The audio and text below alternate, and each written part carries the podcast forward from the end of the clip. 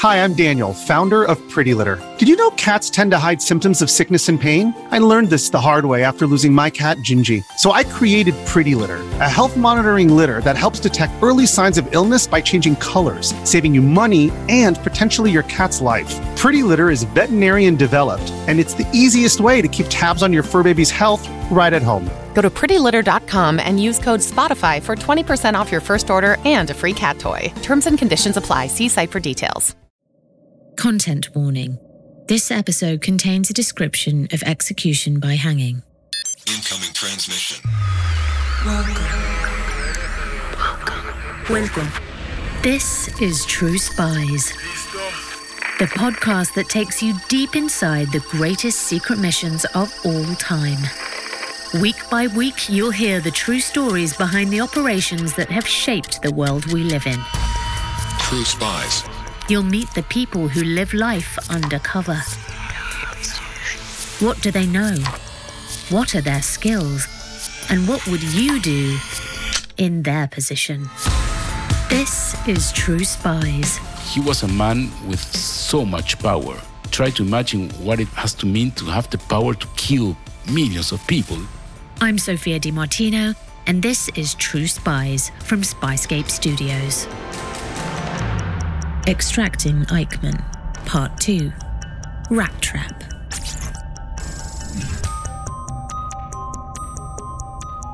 May 11th, 1960. Buenos Aires, Garibaldi Street. It was almost exactly at the same time every day. 7:30 p.m. is where the bus arrived. This night, however, the bus is running unusually late. And that's not the only anomaly. When it does arrive, the man who alights every evening at this exact stop is a no show. There are no cars there, no other people. Look close enough, and you'd see that actually there are several men in the area, huddled into two vehicles across from the bus stop. And not any ordinary men, they're some of the best spies in the Mossad, Israel's foreign intelligence agency. But now, with their mark missing in action, even they are unsure of what's going on. At that point, they weren't 100% sure whether he actually didn't show up. They thought maybe he did show up, maybe he left the bus and a car or some other bus was passing by and they didn't see that that actually happened. The team decides to wait for the next bus to arrive. If their man doesn't show up then, the mission could be over. And that next bus was late too by a few minutes and they were starting to think that maybe they need to leave. But then, headlights appear in the distance. A minute or so later, the 805 bus arrives and opens its doors. As it pulls away, it reveals two people, a man and a woman, heading in opposite directions. The man starts walking toward the parked cars. Instantly, the team knows. It's him, Ricardo Clement. His real name? Adolf Eichmann. My father started walking towards him. As the two men, one a Jewish spy and the other a notorious Nazi in hiding, draw closer, the sound of boots echoes over the field between the bus stop and the house. The same boots that he had when he was still in the SS. As he comes into clearer view, the crew grows concerned. The person within the team was telling my father, look, he's having one of his uh, hands is, are in his pocket. Maybe he has a gun. With no time to change plan, the agent carries on. And so they kept walking towards each other. My father was close enough to him and then said to him, uh, Uno momentito.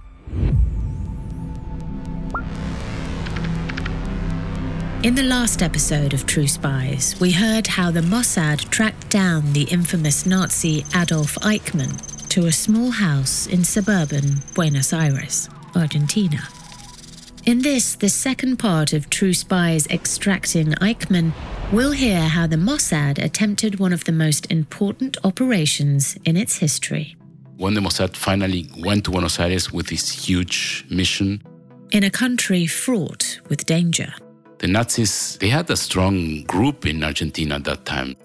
To capture the man responsible for transporting millions of Jews to their deaths in the Holocaust. If you give him power again, he will do the same thing again.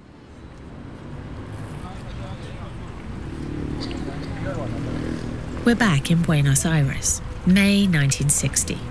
After years of searching, the Mossad have tracked down one of their most wanted targets, Adolf Eichmann. But the Israeli intelligence agency's mission is unprecedented. Instead of simply eliminating Eichmann, a far easier operation, the Mossad are charged with capturing and smuggling him some 7,500 miles back to Israel. They were there operating undercover in a country that was not so friendly with Israel or with this kind of operations. This is Ariel Magnus, an Argentinian writer and author of a novel inspired by Eichmann. Just to get caught would be an international disaster. After all, sending personnel into a sovereign state to kidnap someone and then haul him away isn't exactly great diplomacy. Knowing the risks, Mossad chief Isser Harel assembles a 10 man team of his best agents to go to Argentina. One of them is a veteran spy called Peter Malkin. He was the head of operations. In addition to that, he was a master of disguise. This is Peter Malkin's son, Omer. He also was good uh, with what we call Krav Maga in Israel or martial arts. Developed specifically for the Israeli Defense Force, Krav Maga mixes techniques from judo, karate, boxing, and wrestling. And being an expert in Krav Maga, Peter was assigned a specific job in the mission to make the actual capture of Adolf Eichmann himself. He was physically strong, was uh, common sense. Like the rest of the team, the mission is personal for Peter. He was in Israel before the Holocaust, but some of his family members, including his sister and her children, never made it and ended up dying in Auschwitz. Without exception, all 10 agents had agreed immediately to joining the operation. The historic significance to it made it very important to do it right and bring Eichmann to trial and you know not be caught. Most of the team were from Shin Bet, Israel's internal security service. Shin Bet's motto was the unseen shield. At the time, Israel's secret service was still small, and overlap between divisions wasn't unusual. Isser Harel ran both the Mossad and Shin Bet out of an office of just 12 people. And given the significance of the mission, Harel himself decided he also needed to be on the ground in Buenos Aires. With Israel's Prime Minister David Ben Gurion having given final authorization for the mission, Harel assembled the team in his office. There, he reminded them of the importance of the operation to the state of Israel itself. We will bring Adolf Eichmann to Jerusalem. It will be recognized that, as a people, we never forget. The memory book lies open, and the hand still writes. Then he turned to Rafi Eitan, field commander of Operation Finale, and asked, Are your men ready? All ready, Eitan replied. With that, the team left, each man preparing for his own, deliberately separate journey to South America. Peter Malkin took a slightly different approach in his preparations. Aside from practicing the grab on just about anyone he came across within Mossad corridors, he also collected more intel, not on Eichmann, but on his own family history. My father, as a kid, and I remember that very clearly, always said that he had a hard time hearing from his mother about the tragedies and the fact that it was such a big thing six million people. He tried to avoid hearing the stories. You know, he's just a regular kid. But now he needed to know. He disguised himself as a friend of himself and went to his mother's house in Haifa in Israel and knocked on the door and told her that he's here to rent a room in her apartment. Such are Peter's skills at disguise. His own mother doesn't recognize him at all. She replies that she is not renting a room, but invites him in anyway. Like a good Jewish mother, feeding him with a lot of food and all that. And he was there for an hour plus. And the reason he wanted to go there is because he wanted to, as a stranger, not as her son, to be able to witness what's in the house, to see the picture of his sisters and the kids, and to get a sense of the story of the family, hearing it from her, telling it to someone that's not her son. So it'll be a little bit less uh, heavy in a way. And that was his first preparation, getting into that mindset of, you know, what he's going to do. A little bit like a, I don't know if revenge is the right word, but closing the loop on what happened to his family. While the individual team members prepared themselves for a mission unlike any other, Isser Harel was arranging each of their aliases and travel documents. Every agent was to leave Tel Aviv under one passport, then switch to another in a third country before travelling on to Argentina. Entry visas and vaccination statuses were also needed, which Harel ordered his most creative staff to forge. In this department, he was well equipped. One of the 10 man team going to Argentina was the master forger, Shalom Dani. Danny had once managed to escape a Nazi concentration camp by fashioning a pass out of nothing more than toilet paper. To him, faking Argentinian visas was simple. A third set of papers was arranged too, in case the mission was compromised in country and the team needed to evacuate. Meanwhile, all sensitive equipment that might be required, like handcuffs, sedation drugs, lockpicks, and disguises, was sent to Argentina in diplomatic pouches. The Mossad made a huge operation. It was so professional. Colleagues had even remarked that Harel's office was beginning to look more like a travel agency than that of the Mossad chief. But now, with the final preparations made, Peter was finally on his way to Argentina. After several delays, he landed in Buenos Aires on May 4th. Isser Harel and much of the rest of the team had already been in the city for several days. So compartmentalized was Harel's planning that even his agents themselves didn't know where he was staying. Instead, he met with them only for a few minutes to exchange absolutely necessary information at one of tens of cafes he frequented each day. They had not just one guest house, but various guest houses It was close to 10 houses. After landing, Peter rendezvous with the rest of the team at one of them. There, he learns that the capture is just days away, May 10th. In terms of the actual capturing of Adolf Eichmann, my father was very opinionated about it and wanted to make sure that he does it alone. He felt that by him doing it alone, he can take care of all the different variables, not worry about others, be very focused on how he does it. As men who leave nothing to chance, the team gets to work surveilling Eichmann's house, one of only two on Garibaldi Street. Perched the other side of a railway embankment some 50 yards away, Peter tracks Eichmann's every step to and from his work at a Mercedes Benz factory. He wanted to map the geography, the area, with the steps. He almost had it like as a song in his head, where he knew that at counts, you know, one through four, it's him leaving the bus. Seven to 11 is, you know, him walking towards the turn. 20 to 27 is him doing this and that. And my father basically mapped his actions based on that. But seeing him in the flesh for the first time, Peter, like some of the other agents, is struck by the sight of this old man before him. On one hand, there's this monster that was responsible for the final solution and the killing of so many millions of uh, people, Jews and non Jews. And on the other hand, he just looks like a person without much power in my family, there was somebody that entered Mercedes Benz seven years after Eichmann. He worked there and he told me that Eichmann had a very low position in Mercedes Benz. Good employees had their own cars. He didn't. So he was still poor. That was Argentinian writer Ariel Magnus again. He notes that in this almost deserted area of Buenos Aires outskirts, there's another strange irony. The only thing that was nearby was a Jewish cemetery.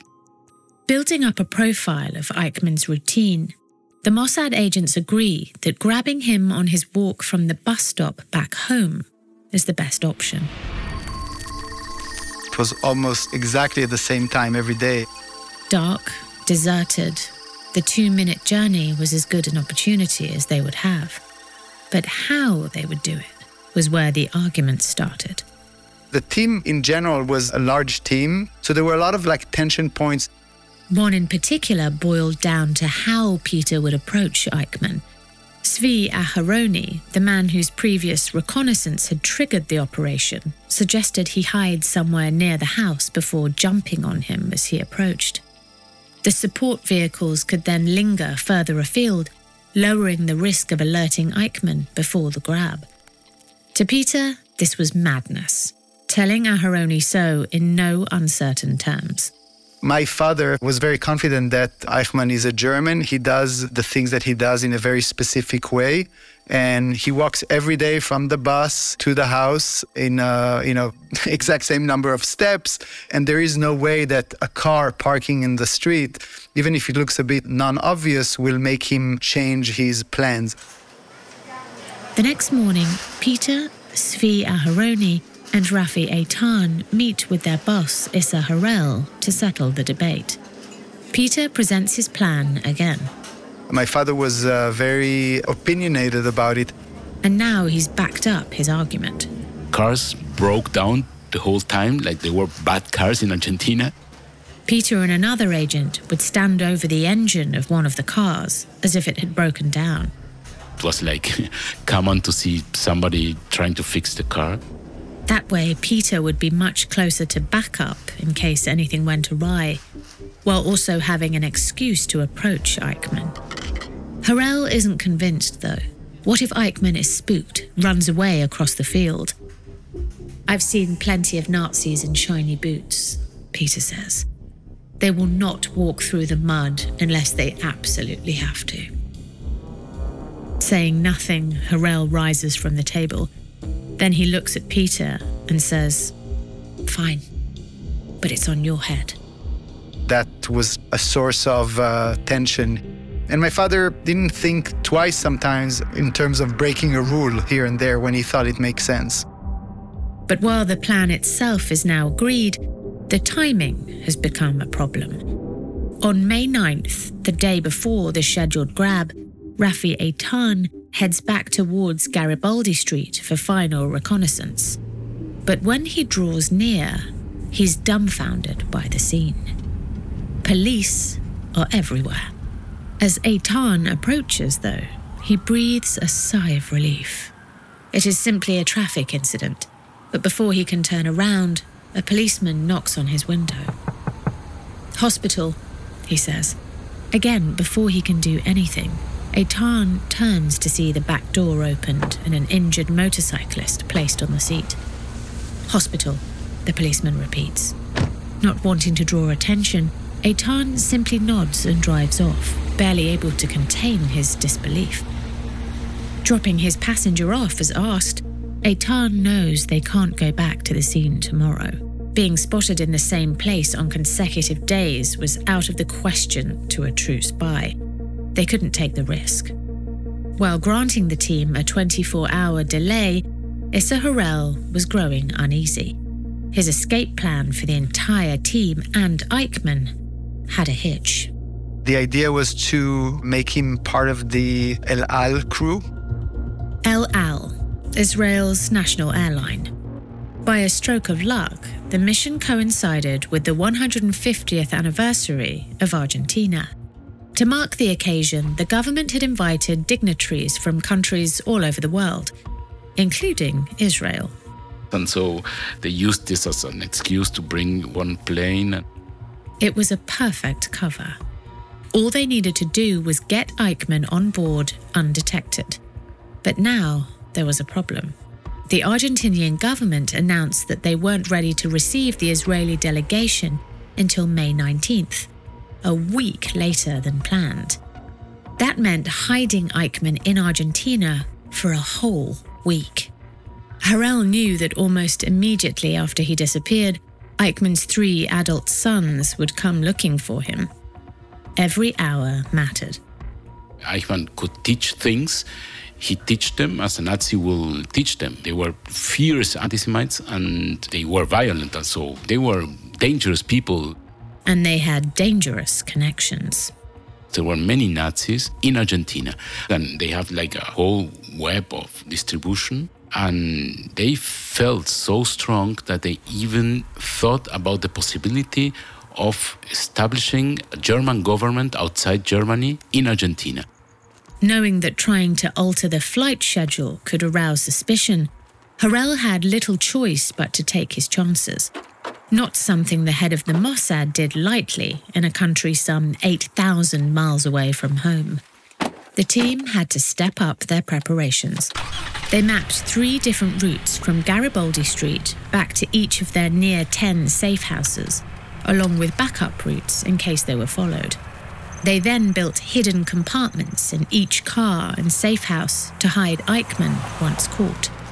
One of the team, a master engineer and technician called Moshe Tabor, made an electronic contraption that could change their car's plates at the touch of a button. And that wasn't the only final preparation being made. In the garage of one of the safe houses, Peter was still rehearsing the grab. My father realized, obviously, as he was practicing the specific moment of capture, that he will have to probably hold his mouth so that Eichmann will not shout or scream. That probably means that his hand will have to touch his saliva and mouth. Disgusted at the idea of being anywhere near Eichmann's saliva, Peter made sure that didn't happen. The day or two before, he went and bought some gloves the plan was so precise that even this small detail felt like a compromise. He didn't love the idea because without gloves, you feel everything. Everything feels more natural. Gloves gives you an extra layer that is not ideal, but pros versus cons, he had to have the gloves. Despite now knowing Eichmann to be a weaker older man, Peter still wondered how much of a physical threat he posed. He was, after all, once a member of the Nazi SD, the fearsome intelligence unit that prided itself on its physical prowess and kill numbers. As the day of the capture approached, a man who prided himself on bringing men like Eichmann to justice was growing impatient. Our great hero, Nazi hunter uh, Fritz Bauer. The man who forced the Mossad's hand into launching the operation German prosecutor Fritz Bauer had not heard anything from the Mossad since his meeting with Isser Harel several months ago. Determined to see Eichmann caught, he wrote to Israel's Attorney General Haim Cohen demanding an answer. I assure you this matter is being attended to intensely, Cohen wrote back on May 10th. We expect to report exact details shortly. Little did Bauer know just how shortly. For that same night, Harel assembled the team for one final meeting. Tomorrow was the day. Every man had switched to their third set of identification papers. Then they ran through the final contingencies. It could have been not so nice, not so clean. What if Clement was in fact not Eichmann? They would drive him several hundred miles north of the city, drop him off with some cash, and slip over the border into Brazil. What if Eichmann escaped and reached his house? Then they would get heavy, breaking in, taking him and outrunning the police while the second car rammed any pursuers if necessary.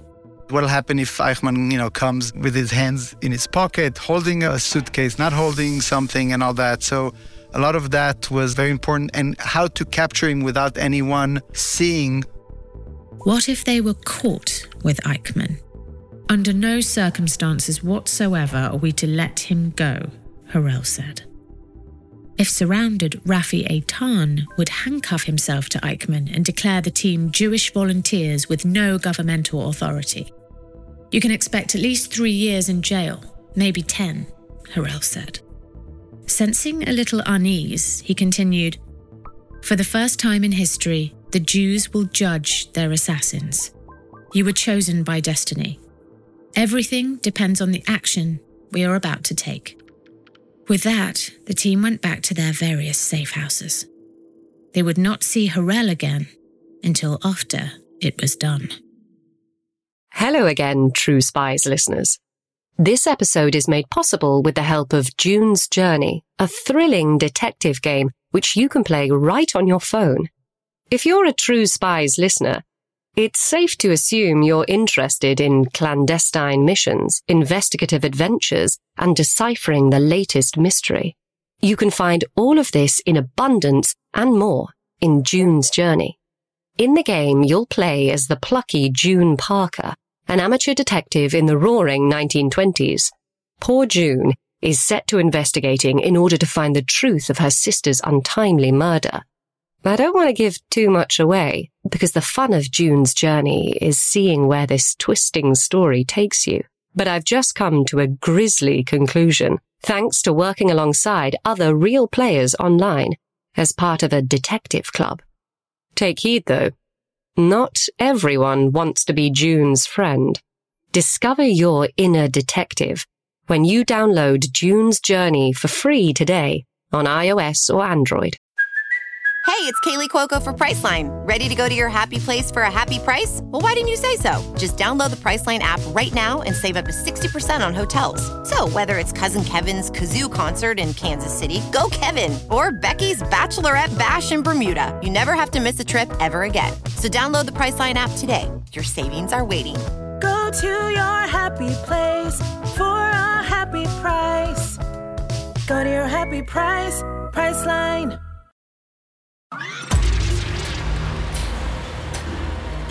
May 11th, 1960 was a day just like any other day in Ricardo Clement's life. A creature of habit, every morning he took bus 203 to the Mercedes Benz factory and clocked in for work as foreman. After a few hours inspecting the assembly line, he took lunch at 12:30 p.m. before returning to his afternoon's work. Every day, he finished his shift in time to catch the 6:15 bus home.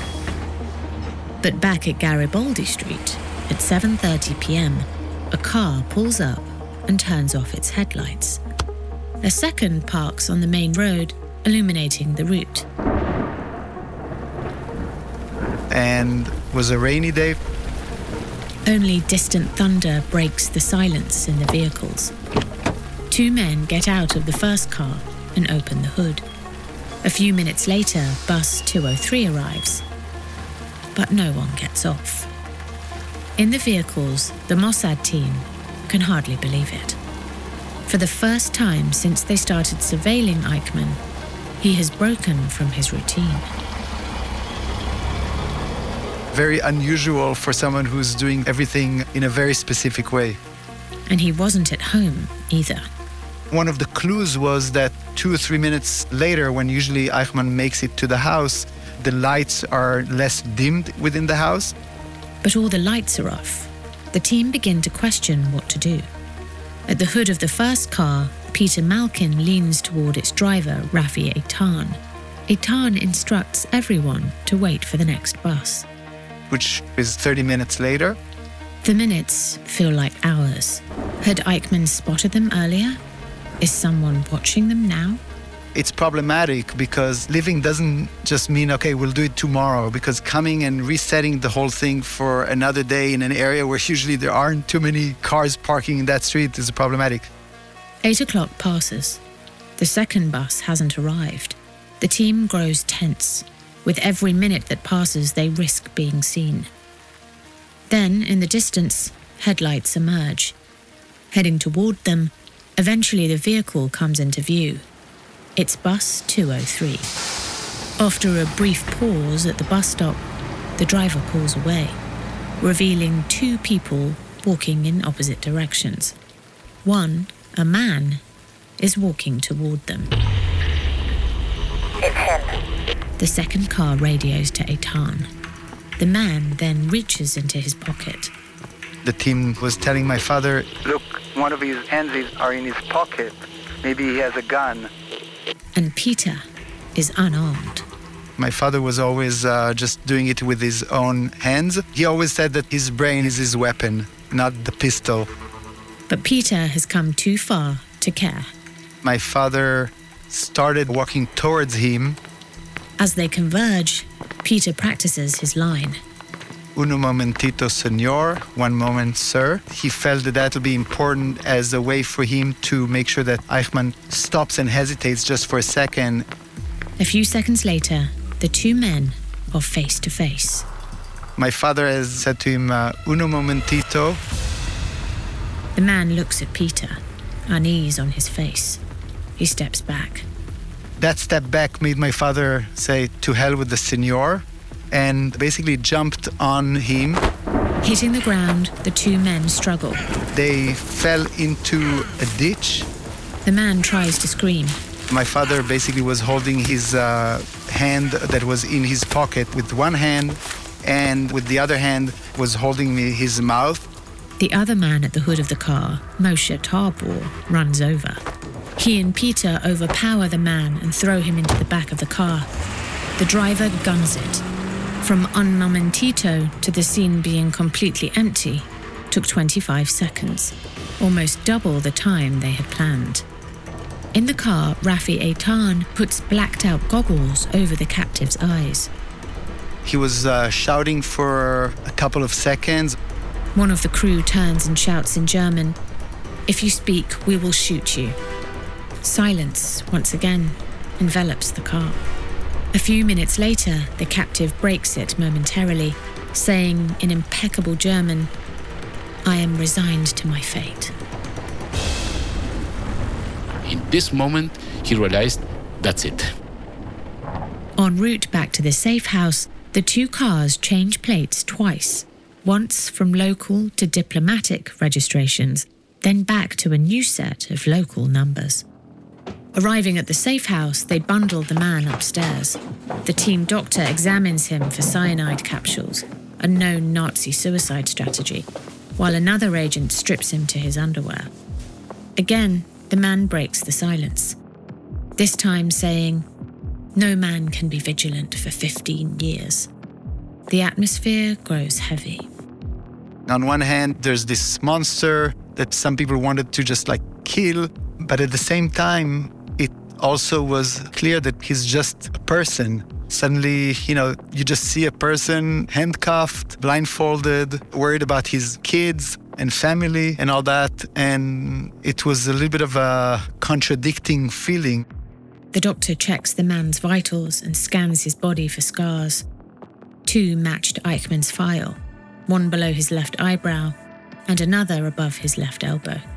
So all the signs made it look like they have the right person. On the underside of his left arm, though, where all SS tattoos were inked, there's nothing, except for some scar tissue. Peter dressed the man in pajamas and handcuffed his ankle to the bed frame. Then the interrogation begins. They wanted him to say who he is. Then he kept saying he's Ricardo Klement. The team try a different tactic. One of the other team members read the SS number to him, Adolf Eichmann's SS number. But it's not his number. He's deliberately got it wrong. And Eichmann, being, uh, you know, very much by the book, corrected him, saying, no, it's not a seven, it's an eight. That was it. This was their man. The interrogator finally asks, Under what name were you born? And that's when he said he's Adolf Eichmann. The room erupted with joy. The agents embraced one another like they had never done before. Now, trembling, Eichmann asks for some wine. The next thing right after that was uh, him asking them who they are. Israelis, the interrogator replies. And they had to say it because they wanted to bring him to Israel anyway. And not only that, they were under orders to try and get Eichmann's written consent to stand trial in Jerusalem. Israel's Prime Minister, David Ben Gurion, wanted the eventual case to appear as legitimate as possible to the watching world. Having Eichmann agree to rendition would be a huge advantage. He cooperated the whole time when he was in these safe houses, but the problem was when he knew he was going to Israel, he wouldn't take at first. Eichmann thought he should go to Germany to stand trial, where he thought I will say my truth. That is, I did what I had to do. I didn't have any option. And they will give me a couple of years and then I will go out. After a few days, though, seeing he has no choice, he relents. He signs the paperwork, and not too long after that, they start preparing him to get him out of the country. And by then, the team know that Eichmann's sons will suspect he's been abducted. And the family understood that something is going on. Uh, they found his glasses. In the melee to get him into the car, Eichmann had lost his glasses. Peter realized a few hours later and even went back to the scene, but they had already gone. They were starting to find some clues towards him being captured. Eichmann's middle son was abroad, leaving the other two to track down their father. After getting nowhere with the police, locals, and even much of the former Nazi network in Buenos Aires, Nick and Dieter Eichmann grew desperate. Employing the help of a local far right group, the Tacuara, they start roaming the city's streets, brandishing pistols. One tip off led them to breaking into a local synagogue, only to find nothing and no one there. Many of the Tacuara were sure the Israelis were behind it, but all they could do was scour the capital. And all Peter and the rest of the team could do was hide out at the safe house.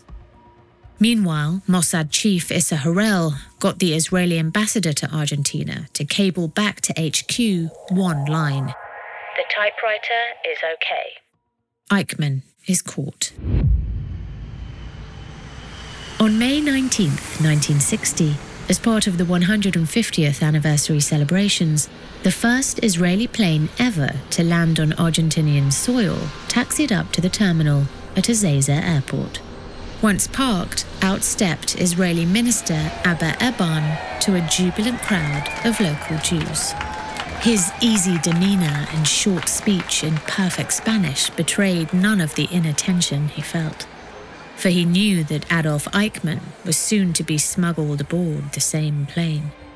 Back at the safe house, the team dressed Eichmann in an El Al steward's uniform.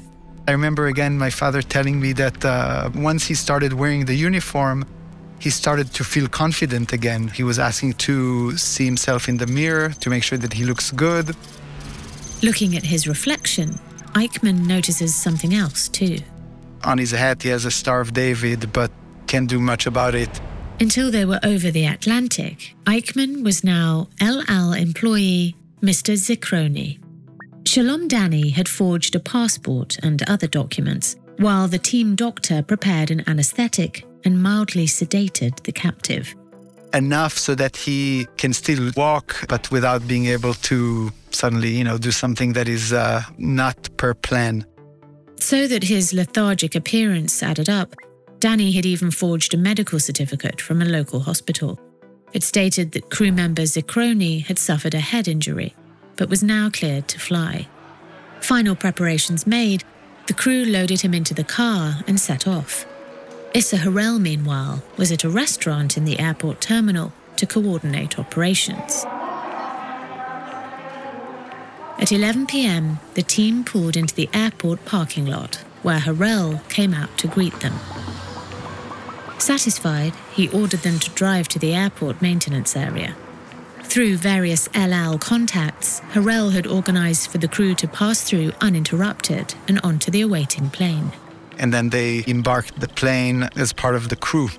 By this point, the capture team has split up.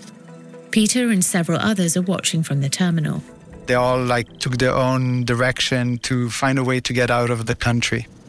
In a window seat of the first class cabin, Adolf Eichmann sat covered by a blanket.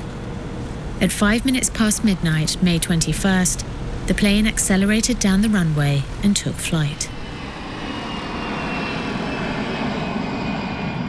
25 minutes later, the telephone rang on the desk of a Brazilian Secret Service agent. On the other end was a former SS officer in Argentina. You must intercept the El Al plane shortly due to land at Recife Airport. he said. The SS officer had a tip off from Eichmann's son, Nick, who had learned through his search party that an Israeli passenger plane had just departed Buenos Aires. It couldn't be a coincidence, he thought. On board, though, the crew had no need to worry. Isser Harel had personally ordered the pilot to ignore their scheduled stop at Recife and instead head straight over the Atlantic, a feat unmatched by most aircraft in 1960. It was like game over. In the early afternoon of May 23rd in central Cologne, Germany, Fritz Bauer sits down for lunch. Even though he was the prosecutor that had lit the flame under the Mossad operation, he has still heard nothing. A few minutes later, however, the man who has asked to see him arrives. Leaning toward him, the man tells Bauer the news. Eichmann is in prison in Israel. Bauer leaps from his seat tears welling in his eyes, and kisses the man on both cheeks. After 15 years, the man he wanted caught more than any other will finally answer for what he has done. We think of him as a, a hero, you know, the opposite of a victim. He actually tried to do something about justice. This is Karen Hirsch again, a descendant of Bauer's. It's not great to think that, you know, you've had a, a relative who's been caught up in this huge machinery and couldn't fight back for themselves. So it did change the narrative greatly for all of the immediate family that we had an attorney went about it legally and managed to get his parcel of justice against people who had done horrible things, unmentionable things. There was a full circle then. You know, it wasn't something that went unanswered. Later that same day, Prime Minister David Ben Gurion announces to the Israeli parliament and to the world Adolf Eichmann is under arrest in Israel and will shortly be placed on trial. When you see what the Mossad made, it was so professional, so perfect. It couldn't fail. It could have been not so nice, not so clean. It was so, so clean at the end. On December 15th, 1961, after a four month televised trial, Adolf Eichmann rose from a seat, enveloped by bulletproof glass, in the District Court of Jerusalem to hear the verdict. He was declared guilty on all counts and sentenced to death. Visited by a Canadian Protestant missionary in his cell, Eichmann said, I did nothing wrong. I have no regrets. Argentinian writer Ariel Magnus again. No remorse. What he really thought was, we killed six million and we should have killed 10 millions. That was our job. We didn't do the job perfectly, and that's the only thing I didn't accomplish. Just before midnight on May 31st, Eichmann was escorted out of his cell, down the corridor, and into another room. There, they placed him on a platform and tied his legs together. Before him, he saw a line of men journalists, guards, policemen. But there was another face there also, one he now knew Rafi Eitan commander of Operation Finale. Eitan had interrogated Eichmann in prison on the SS, how it had operated, and who else was at large. But now, with the noose placed around his neck, he had only one thing to say to Eitan. I hope very much that it will be your turn soon after mine. Then, he said, Long live Germany, long live Austria, and long live Argentina. A guard yelled action. The floor under Eichmann's feet dropped away. Ten feet below, he snapped to a halt. A minute later, a doctor inspected the swaying body and declared him officially dead. To this day, it is the only capital punishment in Israel's history. For years afterward, Peter Malkin's mother asked if he was involved in Operation Finale. He denied any knowledge of the mission. Nothing was ever said by my father, partly because for many years it was a secret, and even when it wasn't a secret, he was not a man of many words. But then, In 1967, he got a phone call. His mother was near the end. Rushing to the hospital, he knelt at her bedside. And she was uh, borderline in coma. You know, he kept telling her, you know, Ima, Ima, Ima, and was holding her hand, and she didn't react or respond to anything. And then um, he basically told her, I captured Adolf Eichmann. And he had to say it a few times. And at some point, he felt her hand movement and kind of like shaking his hand for a few seconds, like as a sign that she heard him. And, and she died the same day within an hour or two uh, after that. I remember that as a story that was very impactful for my father as well. And the gloves that Peter wore during the capture, Omer remembers them being in the house when he was growing up. I have a sculpture of the gloves. The gloves in a, are in a museum in Israel these days. Many years later, the unique life of a true spy was revealed to Omer when he asked his father about Eichmann's trial. My father came there two or three times. No VIP treatment. You know, there was long lines to be part of the crowd inside the courtroom. This is how he always was. He was always undercover and no one knew who he is. And I remember he's telling me that uh, it's funny, he was in Israel, in his own country, among other citizens. And the only person he knew in the room was Adolf Eichmann, no one else. I'm Sophia Di Martino. Next time on True Spies, meet the American student who became an Israeli spy behind the Iron Curtain. In the 1970s, John Todd burst onto the evangelical scene with a shocking tale. He claimed to be a former witch involved in a then unheard of secret organization called the Illuminati and urged Christians to prepare for a violent world takeover. First of all, the number one weapon in everybody's home should be a 12 gauge pump shotgun. Hear the amazing story of one of the originators of the modern day conspiracy theory. From Magnificent Noise and Sony Music Entertainment, this is Cover Up The Conspiracy Tapes.